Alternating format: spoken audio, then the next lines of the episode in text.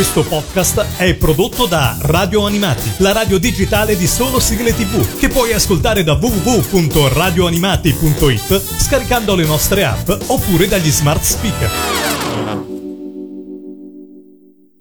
Radio Animati presenta Magica Giula. Magica Giula. Riaccendi la scintilla del gioco. Riaccendi la scintilla del gioco. Qualche giorno fa un mio amico mi ha chiesto se sono sempre rimasta legata ai giochi da tavolo o se mi sono riavvicinata a un certo punto. Lì per lì ho risposto che in effetti avevo avuto qualche anno di buio. Da piccola, con mia sorella e i miei cugini, ho giocato tantissimi classici, come Non t'arrabbiare, Hotel e Crack, che era il contrario di Monopoli per chi non lo conoscesse ed era molto meno frustrante perdere perché in pratica ogni giocatore era un miliardario e lo scopo del gioco era perdere tutti i soldi che avevi. Il gioco rendeva estremamente facile il contrario, per cui in realtà spesso finivamo per perdere appositamente ed essere comunque felici. Poi avevamo tanti giochi collegati ai programmi TV, ad esempio c'era il gioco della ruota della fortuna che funzionava benissimo ed era molto divertente da giocare, oppure ricordo che nella casa in montagna di mia nonna avevamo il gioco di Striscia la notizia, in cui dovevamo creare delle notizie assurde utilizzando le carte che ci capitavano. Ammetto che nessuno di noi ha mai saputo le regole vere di quel gioco, ma ci divertivamo un sacco a raccontare storie senza senso e votavamo quella che ci piaceva di più e molto spesso era sempre mio cugino Valerio ad ottenere più punti di tutti. Poi arrivò un gioco a casa mia, credo fosse per la Befana del 2000, che diventò il nostro must have. Io e mia sorella lo abbiamo giocato tra noi e con tutti i nostri amici e parenti fino a consumarlo è ancora oggi a casa dei miei, ma con il tabellone distrutto e qualche token perso che avevamo addirittura rifatto a mano per quanto amavamo il gioco. E questo titolo era Pokémon Master Trainer, il gioco da tavolo della prima serie Pokémon, ambientato ovviamente nella regione di Kanto, dove cominciano le avventure di Ash e Pikachu, una mappa gigantesca in cui tu potevi muoverti lanciando il dado e cercando di catturare i Pokémon. Il vero obiettivo era quello di arrivare alla Lega Pokémon e vincerla, ma nessuno di noi lo faceva. Quello che cercavamo di fare era semplicemente girare per la mappa cercando di diventare il miglior allenatore di Pokémon, catturando più specie possibili e cercando di beccare le evoluzioni. Insomma, era il modo più vicino al partire per un viaggio che avevamo e ci giocavamo pomeriggi interi senza nemmeno accorgercene. Se devo dare la colpa a un titolo per il mio amore verso i giochi da tavolo, io la do sempre a questo. E tutt'oggi, dopo vent'anni, ci sono ancora estremamente affezionata. D'altronde accennavo anche nella prima puntata al mio amore per i Pokémon. E l'anno scorso, quando è arrivata l'ultima stagione di Ash in cui ha finalmente vinto il titolo di migliore allenatore del mondo, anche la piccola Giula ha realizzato un sogno e ha pianto dall'emozione, cosa che fa ancora oggi sentendo il tema originale in inglese che ora ci godiamo insieme qui su Radio Animati.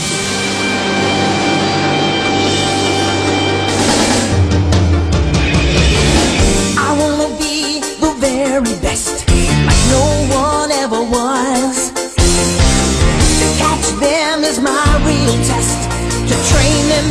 the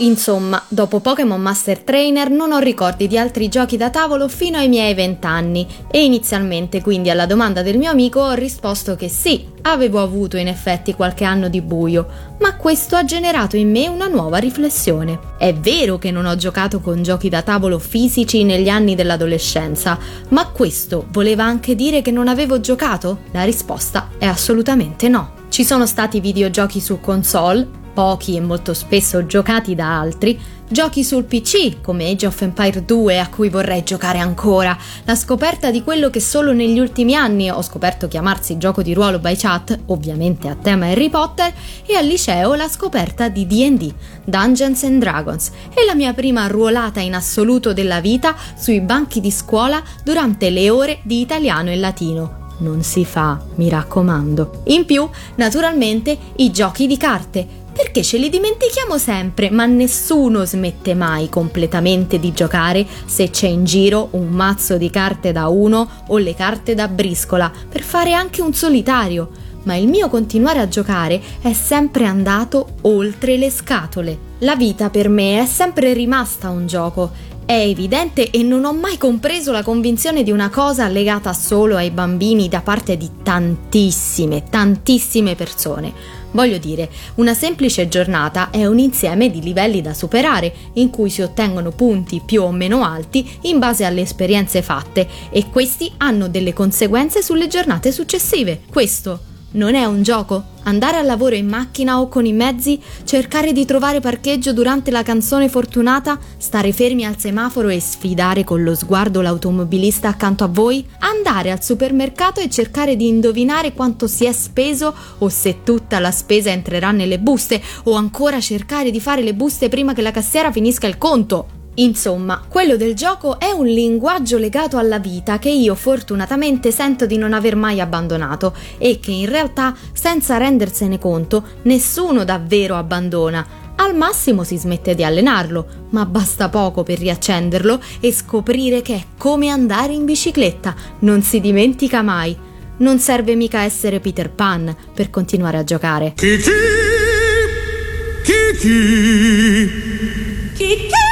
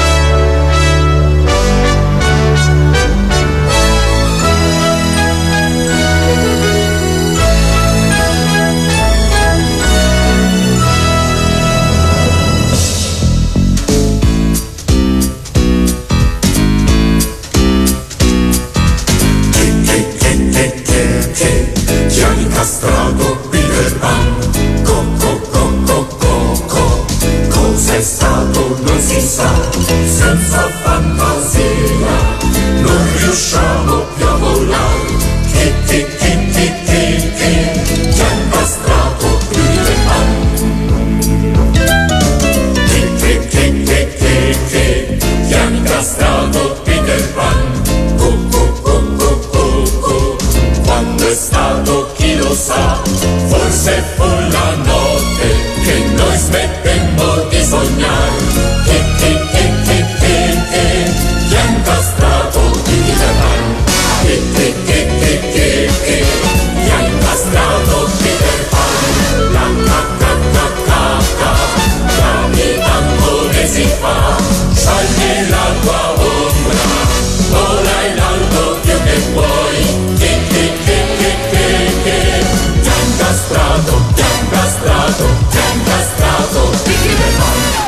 Ad un certo punto poi sì, mi sono riavvicinata anche alle scatole, prima giocando a Magic, gioco di carte collezionabili in commercio dal 1993, e poi grazie a Dixit, di cui vi ho parlato nella prima puntata, e Ticket to Ride. Ecco, Ticket to Ride è un gioco perfetto da proporre a chi conosce solo i classici o non conosce neanche quelli, e quindi per riallenarsi al gioco. Avete questa mega plancia al centro del tavolo ambientata negli Stati Uniti o in Europa, a seconda dell'edizione, che differisce anche per qualche regola aggiuntiva Io personalmente preferisco l'edizione Europa. Dovrete pescare delle carte tratta e cercare di collegare le città sulla mappa giocando carte e posizionando i vostri trenini colorati.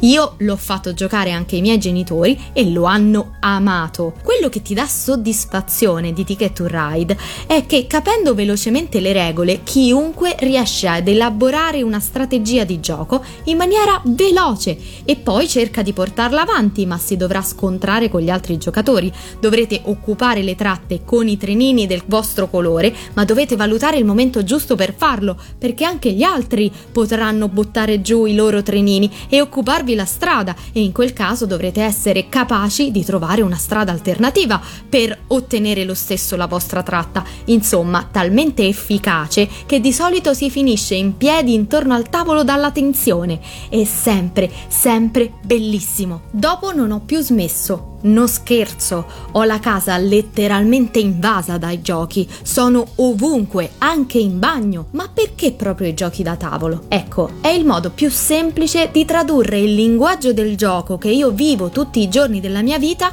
in qualcosa di fisico e materiale che posso spiegare a chiunque. Ed è stupendo vedere le persone sedute al tavolo giocare qualsiasi cosa e tornare se stessi. Perché quando si gioca esce la parte di noi più vera, quella che rosica, quella che bleffa, quella che bara, quella che non ci capisce niente e gioca a caso, quella che si inventa le regole. Questo mi affascina del gioco, che ci avvicina e ci mette in relazione, ci fa scoprire aspetti dell'altro. Non solo, grazie alle ambientazioni, ai luoghi inventati e non, alle meccaniche e ai personaggi, scopriamo storie, leggende, usi e costumi di altri paesi o del nostro paese. Ticket to Ride, di cui sopra, è un ottimo modo di ripassare la geografia, ad esempio. In poche parole, ascoltatori di radio animati, allacciate le cinture. Giocando si impara.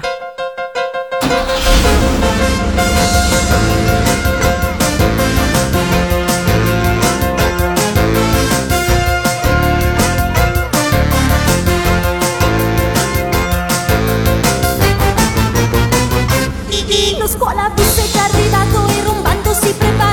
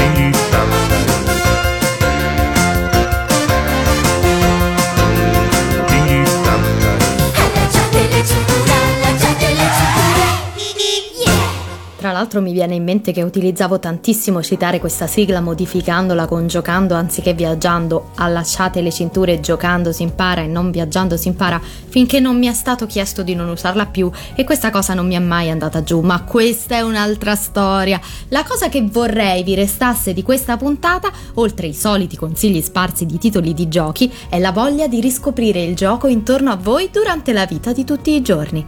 Provate nelle prossime giornate ad accorgervi di quando state giocando e tenere il conto. Vi stupirete accorgendovi che in realtà saranno molto più frequenti di quanto crediate e che forse vi conviene invece contare quante volte non avete giocato, per migliorare il punteggio naturalmente. Vi lascio però ancora un titolo che darà un twist alle vostre serate ed è Cracklist, un gioco che ho scoperto da pochissimo e che è un'unione tra le carte 1 e nomi, cose e città con categorie folli, super moderne e di ogni tipo che lo rendono estremamente versatile e giocabile ovunque e con chiunque. Il vostro scopo sarà quello di liberarvi di tutte le carte che avrete in mano, cercando di trovare parole con le lettere corrispondenti per giocarle, oppure dare fastidio agli avversari con le carte speciali. Vi darà la possibilità di scoprire infiniti nuovi collegamenti tra cose che non pensavate potessero collegarsi e ovviamente sarà molto divertente. Chiaramente non vedo l'ora di conoscere i vostri risultati che potete condividere alla mail magicagiula-radioanimati.it o sui social dove mi trovate sempre come amici di Giula a consigliare i giochi e vaneggiare. Ah, se non ve ne foste accorti, nella descrizione del podcast trovate sempre tutti i titoli di cui abbiamo parlato durante la puntata, così potete trovarli meglio scritti e ricercarli da soli se avete bisogno. Io però resto sempre a disposizione, quindi cercatemi se vi serve aiuto. Per il momento vi auguro buon divertimento e aspetto le vostre news.